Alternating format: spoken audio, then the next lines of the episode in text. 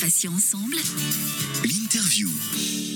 Bienvenue si vous venez tout juste de nous rejoindre sur Patients Ensemble, votre web radio. Céline avec vous pour ce matin soleil. Alors sans Valérie malheureusement, qui n'est pas très en forme aujourd'hui, donc je préfère la laisser se reposer et je lui souhaite bien sûr un, un bon rétablissement. C'est l'heure donc de la première interview et je reçois euh, Catherine Cerizet qui est atteinte d'un cancer du sein aujourd'hui en rémission. Elle est euh, fondatrice du blog Après mon cancer du sein. Ce blog est aujourd'hui fermé mais toujours consultable. Alors Catherine, bonjour et première question, euh, pouvez-vous vous présenter à nos auditeurs? Euh, si je dois me présenter, eh bien écoutez, j'ai été malade il y a bientôt 20 ans. Euh, en décembre, ça fera 20 ans. J'étais atteinte d'un cancer du sein qui était assez agressif. J'avais 37 ans, deux petits-enfants. euh, et, et donc j'ai eu une mastectomie, enfin d'abord une tumorectomie, une mastectomie, plusieurs chimiothérapies, 12 dans un premier temps, une reconstruction. Et puis malheureusement en 2002, donc deux ans plus tard, j'ai rechuté d'un ganglion qu'on avait oublié. Et, euh, et donc je suis repartie pour une séance de six chimio, de la radiothérapie et cinq ans d'hormonothérapie, ce qui tout ça nous a amené en 2008 et en 2009 euh, j'avais euh, 2009 euh, 2000 c'était le web 1.0 c'est-à-dire euh, des choses très descendantes euh, on a du mal à l'oublier mais il n'y avait pas les réseaux sociaux il n'y avait pas de blog. En 2009 les choses étaient différentes et j'ai décidé d'ouvrir un blog d'information sur le, le cancer du sein de fil en aiguille je suis rentrée dans le milieu associatif j'ai participé euh, à pas mal de conférences de commissions euh, institutionnelles à la haute autorité de santé et au ministère de la santé. Et puis de fil en aiguille, je me suis rendu compte que les choses étaient beaucoup faites euh, pour les patients, mais sans les patients. Et j'ai ouvert une agence de conseil en santé euh, pour euh, aider les acteurs du système de santé à co- co-construire avec les patients des choses pour eux. Voilà. Donc, vous avez créé votre blog en, en 2009, euh, donc bien après le début de votre cancer du sein. Alors, quel était le but premier? J'imagine que c'était conseiller. Vous vouliez vraiment pouvoir aider les autres personnes malades? Euh, en fait, j'ai ouvert ce blog parce que moi, personnellement, quand j'ai été malade, j'ai beaucoup cherché sur Internet. Et encore une fois, euh, Internet n'était pas celui de maintenant. Je cherchais des témoignages de femmes. J'étais très jeune et euh, on croise peu de femmes finalement dans les dans les salles de chimio de mon âge. J'arrivais pas à me projeter. J'avais envie aussi trouver quelqu'un euh, qui puisse me dire, bah voilà, ça m'est arrivé euh, il y a 10 ans, 15 ans, 20 ans et je suis toujours en vie, euh, alors que les médecins vous donnent toujours des estimations de survie à 5 ans. Quand vous avez 37 ans, 5 ans, ça vous projette à 42 ans. C'est pas énorme comme horizon.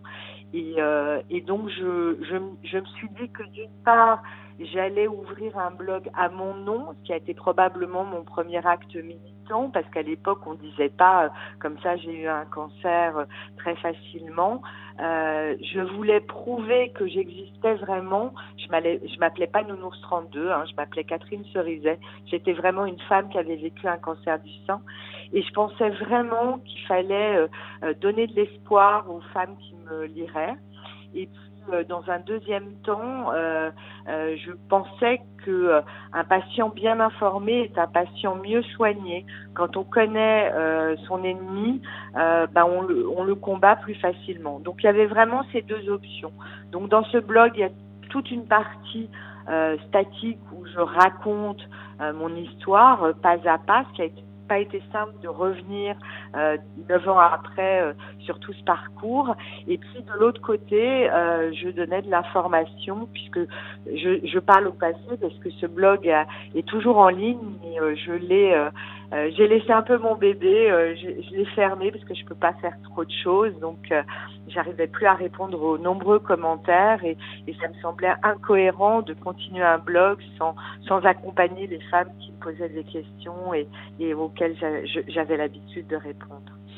Alors, que représente ce blog pour les patientes? Euh, Que souhaitiez-vous leur transmettre? Et puis moi, j'aimerais aussi savoir si vous les retours que vous avez justement des, patientes à l'époque où le blog était actif, hein, entendons-nous bien. Alors, euh, en fait, les, les, patientes ont été euh, ont été au rendez-vous déjà parce que c'était euh, un des premiers blogs sur le cancer du sein, si ce n'est le premier. Euh, donc j'ai eu des, des, des, commentaires, des milliers de commentaires euh, absolument euh, euh charmants, poignants, me disant merci, merci de nous dire tout ça, de nous informer, mais aussi de nous aider et de nous donner de l'espoir. Donc, donc j'avais atteint mon but. Il y a aussi des soignants qui m'ont beaucoup lu. Euh, et ça, c'était euh, c'était une surprise euh, parce que je, je, ne pensais pas les atteindre. Et comme je suis très présente sur les réseaux sociaux et très visible, ben, les soignants ont commencé euh, à, à, à me lire et, et, et à voir justement la partie cachée de l'iceberg, ce que pensent les patientes, ce que disent les patientes. Euh, donc voilà, c'était vraiment euh, une espèce de cocon dans, lesquels, dans lequel les, les patientes pouvaient euh, même échanger entre elles. Euh, voilà, donc j'espère je, je, en tout cas avoir atteint mon but à ce moment-là. Catherine, justement, moi j'ai une, une, question. Est-ce que ça ne vous manque pas à ces échanges euh, via ce blog, bon, qui est aujourd'hui euh, fermé mais qu'on peut toujours euh, consulter? Est-ce que est-ce qu'il n'y a pas un petit pincement au cœur? Est-ce que est-ce que vous auriez envie, pourquoi pas, de, de le rouvrir, de le rendre à nouveau actif? Alors, le dernier post que j'ai écrit, j'ai dit au revoir. Euh, j'ai beaucoup pleuré en publiant ce post parce que j'avais vraiment l'impression de laisser euh, beaucoup de femmes sans référence. Cela dit, en 2017 étaient apparues plein d'autres femmes, dont des femmes très jeunes, qui étaient blogueuses, qui étaient influenceuses sur Instagram, etc. Donc je ne les laissais pas complètement dans la nature. Euh, le reprendre, j'y ai pensé parfois, mais, euh, mais j'avais pas envie de faire comme les artistes qui font euh, 10 concerts au revoir ou adieu. Donc euh, non, peut-être un jour, qui sait, on ouvrir un autre sur un autre sujet. Je ne sais pas. J'aime beaucoup écrire et je me suis euh, trouvé un goût pour l'écriture. Mais néanmoins, euh, ce blog-là, je pense que je vais le faire.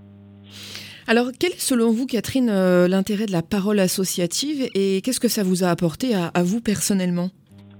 Alors, euh, moi, à l'époque, je n'ai pas, euh, je, n'ai pas adhéré à une association. D'ailleurs, ce qu'il faut savoir, c'est qu'il y a peu euh, de gens qui, il y a plein de gens qui sont en contact avec des associations, mais il y a peu de gens qui adhèrent aux associations. Moi, j'ai adhéré à des associations dont je suis administratrice, une autre association dont j'ai été vice-présidente, parce que je, c'est vraiment un autre pan c'est vraiment au niveau collectif. Je pense qu'il est important, voire essentiel, même essentiel, que euh, la parole des patients soit entendue.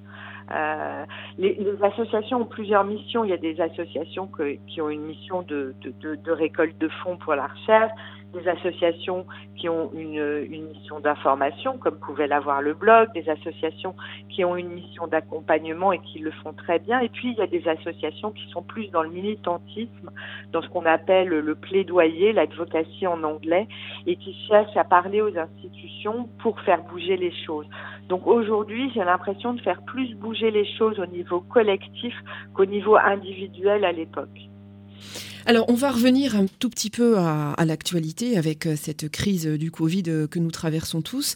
Euh, quel est votre regard, Catherine, sur la gestion de la crise et, l'intérêt, selon vous, de la téléconsultation?